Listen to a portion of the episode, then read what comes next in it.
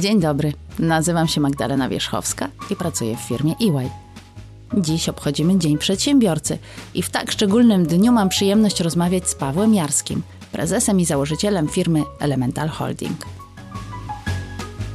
Paweł, który zajmuje się odzyskiwaniem metali rzadkich, jest niezwykle skromny, a przecież rozwinął biznes na światową skalę. Został w tym roku laureatem konkursu EY Przedsiębiorca Roku i właśnie wrócił z Monte Carlo, gdzie rywalizował o tytuł EY World Entrepreneur of the Year.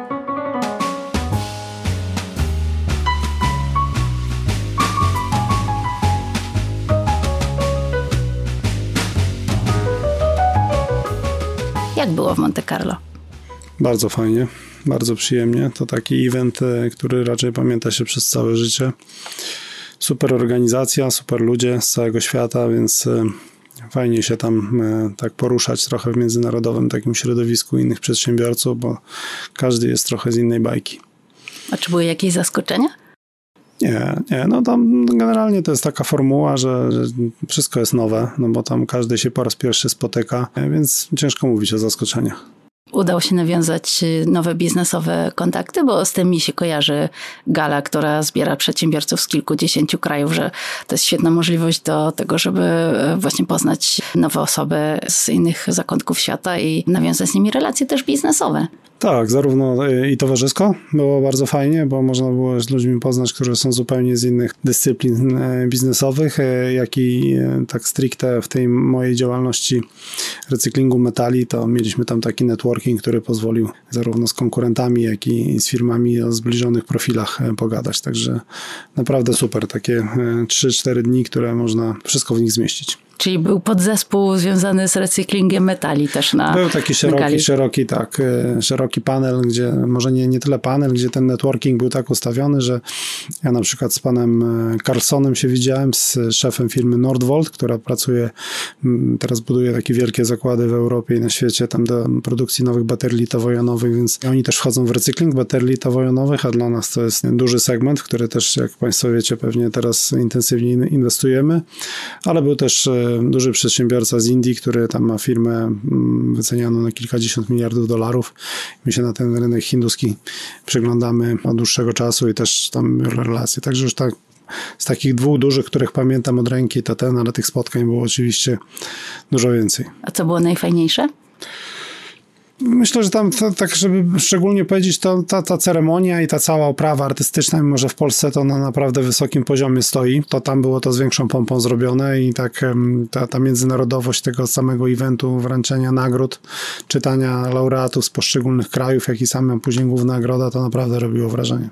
Wspomniałeś, że zajmujesz się recyklingiem. To nie jest taki oczywisty biznes, który wybierałby sobie młody chłopiec w szkole podstawowej. Raczej chciałby zostać strażakiem albo policjantem. W jaki sposób doszedłeś właśnie do tego pomysłu? No, ja mam nadzieję, że to będzie taki w miarę oczywisty biznes niedługo, bo jednak ta gospodarka cyrkularna, czy tam inaczej nazywając ją obiegu zamkniętego, to nabiera teraz jednak bardzo mocno popularności i wszystkie te tematy związane z zieloną gospodarką, zieloną ekonomią, green techem stają się mimo wszystko z, z miesiąca na miesiąc, z roku na rok bardziej popularne.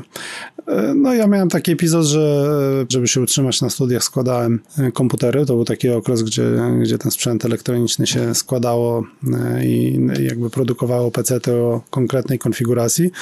A po studiach, jak się ożeniłem i pomagałem teściowi jego firmy prowadzić, który on prowadził wtedy taką niewielką działalność związaną właśnie z gospodarką metalową, zobaczyłem, że na zachodzie te firmy już zajmują się czymś takim jak właśnie recykling elektroniki. W Polsce to był temat zupełnie jeszcze nieznany, zajmowało się tym raptem parę firm, więc ja tak poglądałem jednym okiem, pomagając teściowi eksportować te metale za granicę i jak tam już poczułem się tak w miarę swobodnie z tym, żeby nie tylko składać te komputery, ale je rozkładać i uzyskiwać z tego jakieś wartościowe surowce, no to założyłem własną firmę. Tak to się zaczęło. Tak to się zaczęło w Grodzisku Mazowieckim. W Grodzisku Mazowieckim. No właśnie, jak to się stało, że firma z Grodziska Mazowieckiego osiągnęła tak wielki sukces? Myślę, że tak, że sukces to jeszcze, jeszcze przed nami cały czas, ale faktycznie mamy teraz y, globalną firmę zarządzaną z Grodziska Mazowieckiego. Zespół, zawsze zespół ludzki daje, decyduje o tym, y, jakby gdzie firma jest i jak się na arenie międzynarodowej e, odnajduje. I my mieliśmy to szczęście zawsze, że ludzie, którzy przychodzili do spółki na różnych etapach rozwoju, dużo wnosili od siebie. I tak jest z obecnym zarządem, z poprzednim zarządem. Teraz rozszerzamy zarząd, już taki, żeby mieć międzynarodowy, żeby było tam 3-4 osoby z zagranicy, żeby mieć tą perspektywę patrzenia na gospodarkę globalnie, a nie na tutaj na lokalnie czy nawet na europejskim poziomie. I to uważam, że na, na etapie każdej firmy jest konieczne, żeby dobierać jednak sobie ludzi, którzy wnoszą do tej organizacji zupełnie coś nowego, zarówno na poziomie kulturowym, jak i takiego czystego know-how. I to myślę, że nas zawsze wyróżniało. To znaczy nigdy nie, nie szukaliśmy mm, ludzi do biznesu z naszej branży, czy tam takie najbardziej popularne to jest podkradanie z konkurencji, tylko braliśmy ludzi zupełnie z innej półki e, i zupełnie z innych biznesów i ja ich osobiście namawiałem, żeby się przyłączyli do mnie, żeby poprowadzić firmę takiej skali globalnej, a nie żeby na lokalnym podwórku konkurować tylko i wyłącznie. To też nie jest takie łatwe, żeby takich ludzi znaleźć, mieć z nimi osobistą relację, żeby ich móc namówić.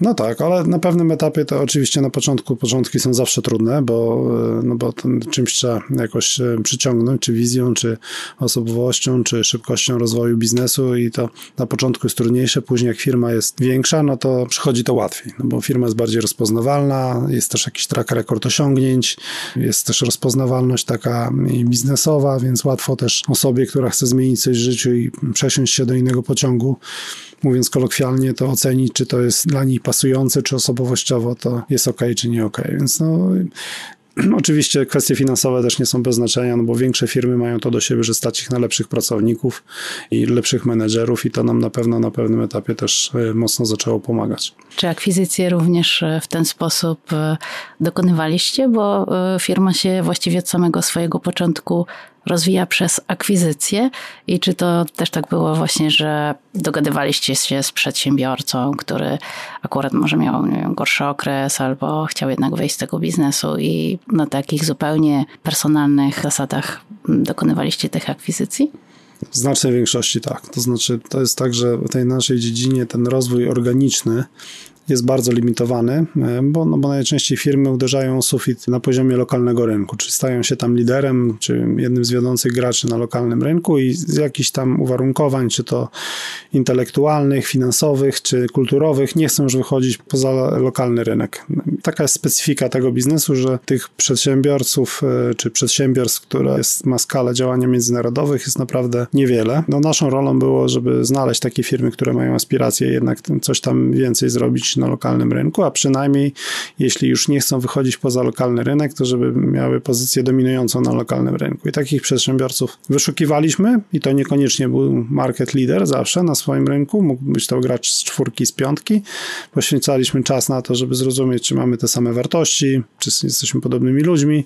I jak już go przekonaliśmy do tej wizji, żeby dołączył do większej grupy, bo to dla niego będzie się wiązało z benefitami takimi zarówno finansowymi, jak i możliwością ekspansji biznesu, no to, to ta ścieżka jest bardzo prosta później. Natomiast sam etap takiego przekonania w obie strony. To znaczy, że on też po przyłączeniu się będzie grał w jednej drużynie, jak i my jego, że to, to najczęściej były biznesy takie bardzo rodzinne, prawda? Czyli ktoś sprzedawał swoje dziecko, które tam przez 20-30 lat miało, więc to nie jest proste przekonać taką osobę, żeby sprzedał e, i zaufał komuś, e, że będzie to dziecko rozwijał, zmieniał e, na lepsze i tak dalej. Więc ten proces to faktycznie trochę zajmuje i pipeline przy takim rozbudowanym NMA trzeba mieć mm, relatywnie spory. To znaczy my tam, żeby Państwu dać obraz, my patrzymy rocznie na kilkanaście spółek. Tak na bieżąco, z czego jak uda się 3-4 zrealizować w danym roku, to już jest bardzo dobry efekt. No i do tej pory tak e, realizujemy, że w tym roku zakładam, że kupimy 3 spółki, może 4, ale średnio to są tam powiedzmy 2,5-3 spółki rocznie. To nie jest taki standardowy rozwój żeby tak dużo spółek kupować. Skąd w ogóle ten pomysł na rozwój przez akwizycję? Był taki moment, że próbowaliśmy na te rynki zagraniczne wychodzić organicznie, czyli otwierać e, siedziby i wejść na taki rynek poprzez taki bardzo standardowy rozwój, ekspansję organiczną, ale to w naszej branży nie działa. Biznes jest bardzo relacyjny, czyli taki gracz, który jest na danym rynku, zna tych wszystkich swoich dostawców, odbiorców, jest bardzo ciężki do ugryzienia. Stworzenie tych relacji z taką siecią e, sprzedażowo-zakupową trwa bardzo długo i te firmy są dość mocno okopane, ale to, to jeszcze powiedzmy jest do jakiś sposób, można mitygować takie ryzyka. Natomiast sam proces wchodzenia jest czasochłonny i kapitałochłonny. To znaczy, zamiast e, wchodzić i otwierać nową fabrykę czy zakład przetwarzania z pozwoleniami, co trwa między 2 a 3 lata, bo same pozwolenia środowiskowe zajmują mniej więcej półtora roku na nowych rynkach, bo jest specyfika każdego kraju co do pozwoleń środowiskowych, to łatwiej kupić istniejącą firmę z EBITą, z pozytywnym wynikiem finansowym, zintegrować ją z grupą, przeskalować. Z jednej strony to jest e, faktor czasu, patrzyliśmy na to, jak efektywnie jesteśmy w stanie wchodzić na nowe rynki poprzez akwizycje i ten, a po, po, drugie efekt tego, że zawsze widzieliśmy w tych firmach rodzinnych taki element, że no, ta wartość dodana z naszej strony była namacalna i w tych rozmowach byliśmy w stanie przekonać tego właściciela, że słuchaj, e, tutaj e, popatrz, możesz dostać większe kontrakty, takie zwane umbrella contracts, lepsze instrumenty finansowe do zabezpieczania, zarówno od strony takiego hedgingu metali, jak i forwardu walutowego, silniejszy bilans naszej spółki i to ci pozwoli rozwijać. I to najczęściej bez żadnych wyrafinowań, takie prosty tuning e, spółek rodzinnych działał. To znaczy te firmy pod naszymi skrzydłami potrafiły podwoić albo potroić swoją wielkość w ciągu 4-5 e, lat od momentu zakupu. Mimo wszystko wydaje mi się, że to jest e, siła Twoich osobistych relacji, taki urok osobisty, żeby przekonać te wszystkie osoby do tego, żeby i menedżerów, żeby dołączyli do Was i mm, tych osób, które są w biznesie, które sprzedają udziały? Może na początku tak było. Teraz to już jest zespół menedżerski, który to prowadzi. Ja już w akwizycjach bezpośrednio udziału nie biorę. Prowadzi to Krzysiek z Pyra zarządu i on sobie doskonale daje radę w tych M&A'ach. Nawet bym powiedział, że prowadzi to lepiej od takiej wielowątkowej strony niż ten. Oczywiście czasami ten shake hand przedsiębiorcy z przedsiębiorcą jest potrzebny. Kto kupuje, kto sprzedaje na samym końcu, ale jednak ten taki bardzo od strony warsztatowej to uważam, że teraz mamy bardzo zbilansowane kompetencje w zarządzie i ta moja rola jest z roku na rok coraz mniejsza. Czy z firmy rodzinnej już przekształciliście się w globalną korporację? Nie, jeszcze do korporacji to nam daleko, ale no jesteśmy w trakcie takiej transformacji, że po pierwsze integrujemy się pionowo, no bo budujemy hutę, dużą, która zintegruje operacyjnie działalność tych wszystkich 20 spółek, które mamy w portfelu. Po drugie, jednak przy tej skali działalności na tylu rynkach, y, których jesteśmy, to już niektóre formy korporacyjne, procedury pomału, pomału zaczynamy wdrażać, tak żeby nie, nie zabić tego ducha takiej szybkiej, elastycznej firmy, ale jednocześnie widzimy już potrzebę tego transformacji, takiej może nie w stronę korporacji, bo to jest złe słowo, ale w stronę takiej bardziej ułożonej organizacji y, wielonarodowej też e, przypuszczam, że inwestorzy tutaj trochę wymuszają albo pomagają w tej transformacji, bo przypomnijmy, że zdecydowaliście się na wyjście z giełdy i szereg inwestorów e, finansowych tak, no mamy teraz w akcjonariacie Europejski Bank Odbudowy i Rozwoju, e, Bank Światowy w, e, poprzez IFC zainwestowany i Polski Fundusz e, Rozwoju, więc to faktycznie jest taki dream team, jeśli chodzi o taki biznes jak my, żeby mieć takich silnych inwestorów finansowych i naturalnie, żeby nie, nie, nie użyć słowa wymuszają, to pomagają nam podjąć niektóre decyzje transformujące spółkę w taką stronę bardziej korporacyjną. Ale tak jak mówię, jakby rolą moją i, i zarządu jest to, żeby jednak utrzymać tą, tą sprawność zarządczą i nie byli tak, że na decyzję się czeka miesiącami i każdy szuka, gdzie tam na kogo zrzucić odpowiedzialność. U nas raczej struktury są płaskie zarządzanie i bardzo duża decyzyjność na średnim szczeblu. Bardzo dobrze to może być e, taki impuls do rozwoju w firmie, kiedy ludzie czują, że mają sprawę w swoich rękach i mogą podejmować decyzje, które realnie zmieniają biznes, to rozumiem, że może być taka siła napędowa waszej firmy. No na pewno czymś się musimy odróżniać, bo inaczej jak będziemy mieli model biznesowy, który jest już sprawdzony i ma go wiele organizacji, no to wyrównamy prędkość z nimi, a chcemy jeszcze co najmniej przez e, dekadę rozwijać się dużo szybciej, więc uważamy, że sprawność teraz taka właśnie na poziomie e, zarządu centrali i tych spółek zależnych jest kluczowa. To znaczy, żeby ta decentralizacja podejmowania decyzji e, była bardzo duża, szybkość decyzji była utrzymana, a jednocześnie, żeby wykorzystać tą wielkość spółki koncentrację na poziomie takich właśnie zasobów w centrali. No to jest oczywiście pytanie pewnie otwarte, czy to jest do zrobienia i czy uda nam się to zrobić, dobrze zbalansować te kwestie korporacyjne właśnie z takim przedsiębiorczym organizmem. Co ci inwestorzy finansowi wnoszą do firmy? Przede wszystkim e, poza kasą, no bo to jak wiemy jest kluczowa sprawa i taką stabilność finansową, no to jesteśmy jesteśmy bardzo teraz dobrze przez instytucje finansowe postrzegani, no bo to jednak e, stabilizuje akcjonariat i, i daje pewność też innym instytucjom, że mając w akcjonariacie taką strukturę, to firma jest e, transparentna, pewna i nie będąc podmiotem giełdowym, jednocześnie praktycznie spełniamy wszystkie standardy bycia podmiotem giełdowym zarówno z strony raportingu, jak i nawet w niektórych kwestiach powiedziałbym, że jesteśmy dużo bardziej rozbudowani w tej chwili, bo musimy te informacje dostarczać do inwestorów, szczególnie teraz w tym obszarze ESG.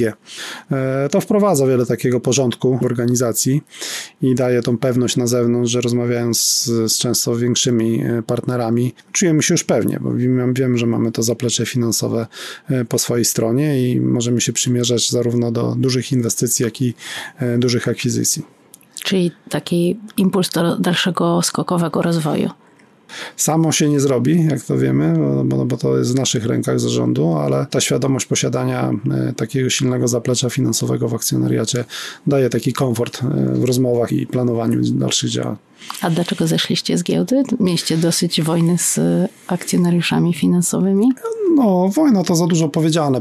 Będąc na giełdzie papierów wartościowych, mieliśmy taki moment przez 5-6 lat od momentu debiutu byliśmy dobrze postrzegani i dopóki spółka była bardzo szybko rosnącą, relatywnie niedużą spółką, tam powiedzmy do miliarda przychodów, to mieliśmy bardzo dobre te relacje z giełdą. Później nastąpiło takie rozszczepienie trochę oczekiwań, gdyż nie da się rozwijać e, permanentnie bez żadnych potknięć. My takie potknięcie odnotowaliśmy, a akcjonariusze nas ukarali zarówno kursem, jak i na poziomie relacji inwestorskich.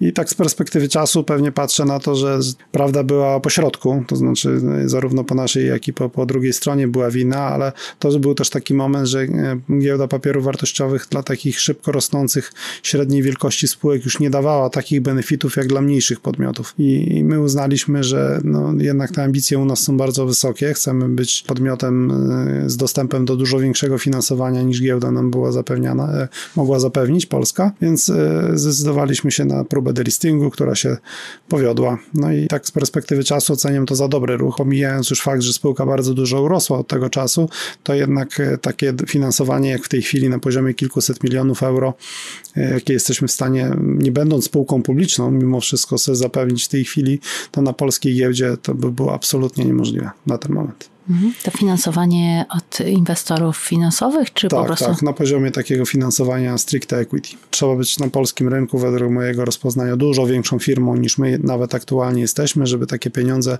e, w sprawny i szybki sposób pozyskiwać. No, ja pamiętam, ile czasu zajęło nam pozyskanie tam 50-70 milionów złotych, a co dopiero mówić pozyskanie kilkuset milionów euro. Nie? To przepaść od takiej strony.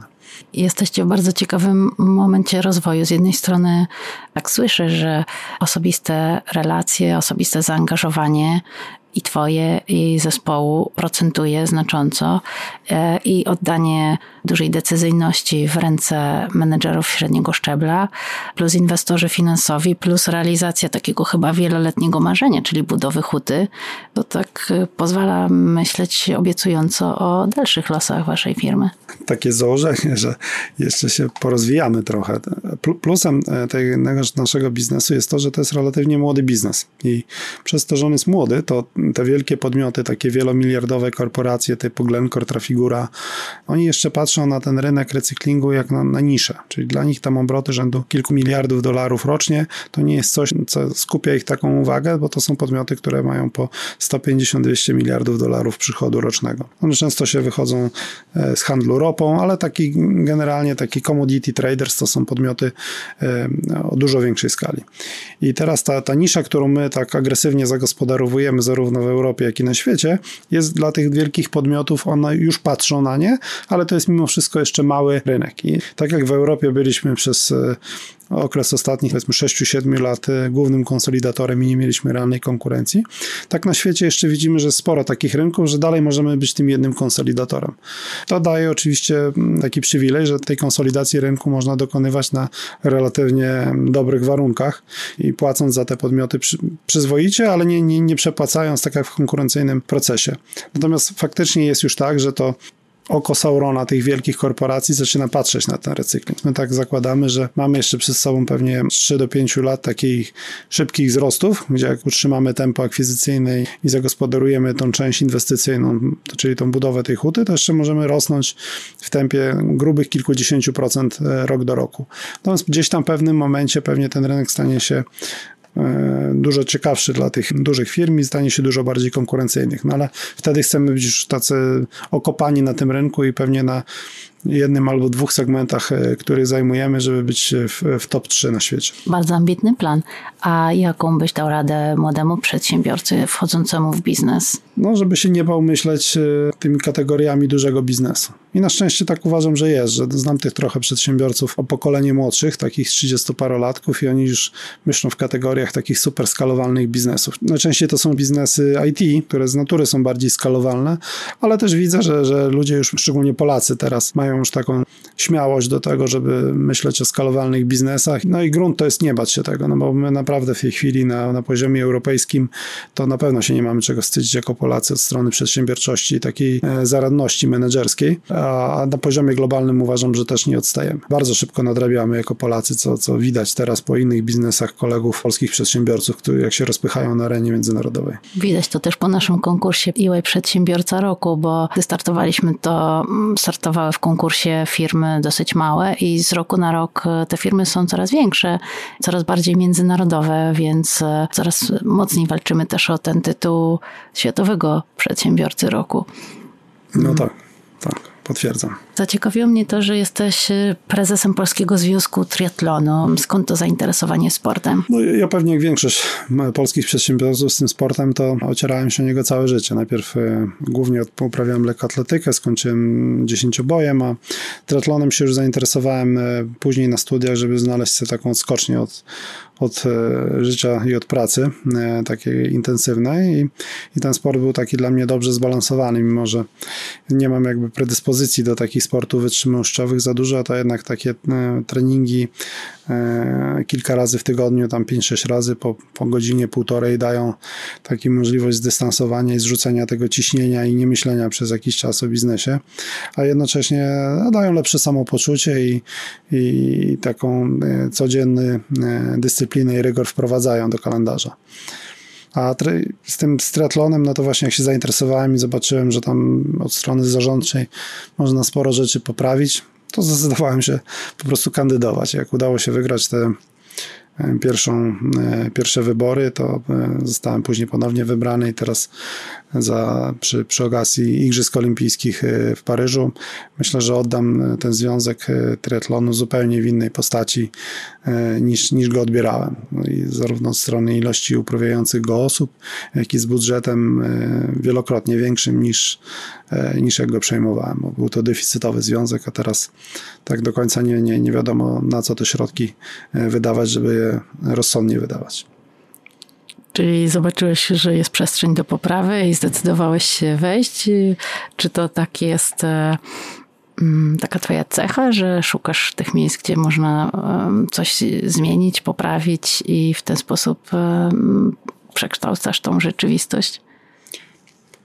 Pewnie można tak powiedzieć, no ale w sporcie to tam konkretnie mi chciałem tam coś od siebie dać e, w tym sporcie, no bo to jest jednak rzecz, którą robimy społecznie e, e, w tym Polskim Związku Triatlonu i, i tutaj to jest bardzo wdzięczny sport od takiej strony, że ludzie, którzy go uprawiają na poziomie amatorskim, to są mm, bardzo fajni, ciekawi ludzie, wykształceni, ambitni, często z bardzo dobrym dorobkiem takim prywatnym w zakresie mm, i życiowym, i, i od strony firmy. E, natomiast e, sport amatorski jest też bardzo ciekawy, bo ta dyscyplina się e, bardzo zmienia i, jest, widziałem to pole do poprawy takie, że zmiana sposobu myślenia o tej dyscyplinie i sposobu zarządzania tą organizacją da, powinna dać w miarę sprawne efekty. Jakbyś miał tak popatrzeć wstecz w swoje życie, to gdzie byś upatrywał swojego największego sukcesu, a gdzie największej porażki? Porażek to ja miałem mnóstwo. To ciężko nawet tak, żeby jedną przywołać y, z pamięci. Od, zarówno od takich inwestycyjnych, że źle oceniłem y, szanse poprzez zły dobór ludzi do, do danego projektu, Parę razy się dałem po prostu szukać przy takich akwizycjach. Człowiek był albo zbyt mało doświadczony, albo mimo, że tam wszystko wskazywało na to, że to ma założenia, to parł e, na oślep. No a jednak tam z doświadczeniem biegu się człowiek uczy e, takich rzeczy. Pasmo porażek to jest na pewno coś, co nie jest obce polskim przedsiębiorcom i każdym innym i ja tu nie mam takiego pojedynczego, które mógłbym wymienić, natomiast na pewno tego było bardzo dużo. Jeśli chodzi o sukcesy, to uważam, że zawsze największym sukcesem było dla mnie to, że potrafiłem dobrać takich ludzi, którzy i wartościowo, i kulturowo, i ten, e, te same wartości, przekonać ich do siebie, tak sformułować to, żeby byli w stanie za mną iść i budować taką organizację. To zdecydowanie największy sukces uważam swój. Przychodzi ci do głowy jakiś przykład, gdzie faktycznie można pokazać taki czy sukces, czy porażkę? No pewnie. No myślę, który podać. Budowaliśmy kopalnię w Indonezji. To był projekt y, częściowo publiczny, bo spółka była notowana na New Connect.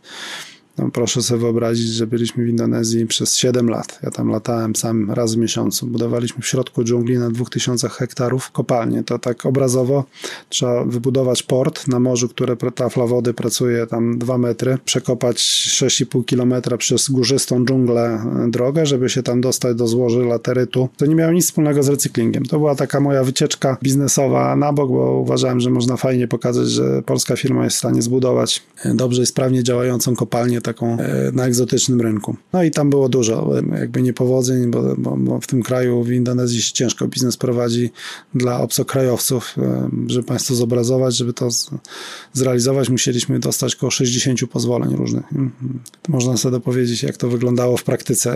No ale jak już to wybudowaliśmy i zrobiliśmy wszystko, czyli była droga postawiona, port wysypany i zaczęliśmy wozić pierwsze wywroty tą, z tą rudą niklu, to w Indonezji zmieniły się przepisy zmieniły się w taki sposób, że nie można było eksportować przetwarzanej rudy e, niklu poza kraj. E, czyli można ją było sprzedawać lokalnie. I koszt wydobycia rudy niklu w tamtym czasie to był tam powiedzmy 27-28 dolarów za tonę, to na lokalnym rynku można ją było sprzedać za 30, czyli zarobek był żadny. Ten na japońskich e, giełdach ta sama ruda niklu było za 110. No i to był taki moment, że ja tam prywatnych pieniędzy powiedzmy 70-80% zainwestowałem, plus e, od inwestorów trochę pozyskałem tych pieniędzy, no i był taki moment, że trzeba było zdecydować, przejść dalej z tym projektem, E, i poczekać, czy te przepisy się jakoś zliberalizują, czy coś. No i, i to był taki, to był duży błąd. No. W tamtym czasie można było się jeszcze wycofać, tylko ja się zdecydowałem, że jednak przycisnę, przytrzymam i tak dalej. No i tam później to już było, jak to się mówi, oranie ziemi bardzo ciężkie. Nikt nam nie dawał tam realnie prowadzić biznesu, pojawili się pośrednicy proponujący jakieś tam transakcje szemrane, więc z takiego projektu, na którym mogliśmy tam odpisać 3-4 miliony dolarów, skończyło się tam odpisem chyba 12 milionów dolarów. I to był mój upór, ale już nie, nie poparty jakimś tam głębszą analizą, po prostu chciałem dowieść ten projekt na siłę pokazać, że się da. Co prawda później wziąłem na barki całość finansowania te, tego projektu i większość inwestorów odzyskała znaczną część środków i ja, ja to przyjąłem na, na własne barki, przez to, że uznałem, że to była moja indywidualna decyzja, żeby to tak pociągnąć, no ale to nam dużo zabrało i, i takiego i energii, i, no i po prostu nerwów i wszystkiego innego. Nie można było to zupełnie inaczej spożytkować. Więc to był taki projekt, który trwał 7 lat i się zakończył absolutnie niczym. Czyli doświadczenie mówi, że lepiej odpuścić wcześniej niż No tak, ale to tego człowiek się uczy, myślę, z biegiem czasu. To żadna książka tego nie nauczy i to jeszcze trzeba nakładać na to jakieś specyficzne własne cechy charakteru i też z tego wyciągać wnioski. Już teraz mam nadzieję, pewnie się dużo osób nie zgodzi u mnie w firmie, ale że już gdzieś tam potrafię odpuszczać te rzeczy. Nie? No to ten moment odpuszczenia jest e, cholernie istotny. No. No jeżeli ktoś trenuje triatlon, to spodziewam się, że raczej jednak to bardzo wymagający sport i to raczej są osoby, które niełatwo odpuszczają. No tak, no taka specyfika sportu wytrzymałościowych. Jeszcze ostatnie pytanie. Zastanawiałam się, czy liczyliście kiedyś, jaką wartość wygenerowaliście dla planety, bo odzyskujecie metale rzadkie. To jest ogromna wartość w tym, żeby tych metali nie wydobywać, tylko jednak próbować je odzyskać z rzeczy, które już istnieją. Tak, żeby mieć to dokładnie skwantyfikowane, no to jeszcze nie mamy, e, ale będziemy to teraz robić, no bo teraz każdy mierzy ten tak zwany carbon footprint, e, no i u nas te cyfry są kolosalne. Żeby Państwu zobrazować, wydobycie jednej uncji platyny, palladu czy rodu z urban miningu, czyli wyciągając z urządzeń elektronicznych versus taki primary mining, czyli kopanie w ziemi, to różnica na tym najbardziej popularnym składniku CO2 to jest 1 do 100. Więc jak my tam przetwarzamy kilkaset tysięcy ton tych e, odpadów rocznie, no to różnica na tym carbon footprint to będzie kilka milionów ton CO2. Więc my to teraz jesteśmy na etapie kwantyfikacji tego wszystkiego z uwagi na budowę tej huty, więc jak mnie spytasz tam za rok, od teraz będziemy mieli to policzone praktycznie do drugiego miejsca po przecinku. Bo każdy ten tak kilogram czy uncja metalu versus ta sama uncja, ale pozyskana z primary mining, no to będziemy to pokazywać, no bo to też jest wartość i dla akcjonariuszy, i dla stakeholdersów, i przy całym tym ESG to teraz jest mus w, w ramach tych taksonomii, żeby takie rzeczy podawać. Ile rocznie metali odzyskujecie? To zależy jakich, no bo my zarówno jesteśmy w, tym, w tej części metali e, przemysłowych, miedź, e, aluminium, brązy, mosiądze, jak i w metalach szlachetnych. Jeśli chodzi o te najbardziej, w których jesteśmy firmą numer dwa na świecie, czyli w tak zwanych platynowcach, palat, platyna, rod, to przetwarzamy obecnie około 6 tysięcy ton odpadu rocznie. W elektronice jesteśmy firmą pewnie z drugiej piątki na świecie. Przetwarzamy 300 tysięcy ton rocznie tych odpadów i tutaj ciężko powiedzieć, kto jest numer jeden, numer dwa, bo nie ma takich bezpośrednich benchmarków. No i wchodzimy w ten segment tych baterii litowo-jonowych, gdzie to jest rynek tworzący się, więc tutaj te ilości są na ten moment skromne. Bardzo dziękuję za rozmowę. Paweł Jarski, prezes i założyciel firmy Elemental Holding, lider, który wierzy w siłę zespołu i najlepsze ma jeszcze przed sobą. Jest, dziękuję bardzo.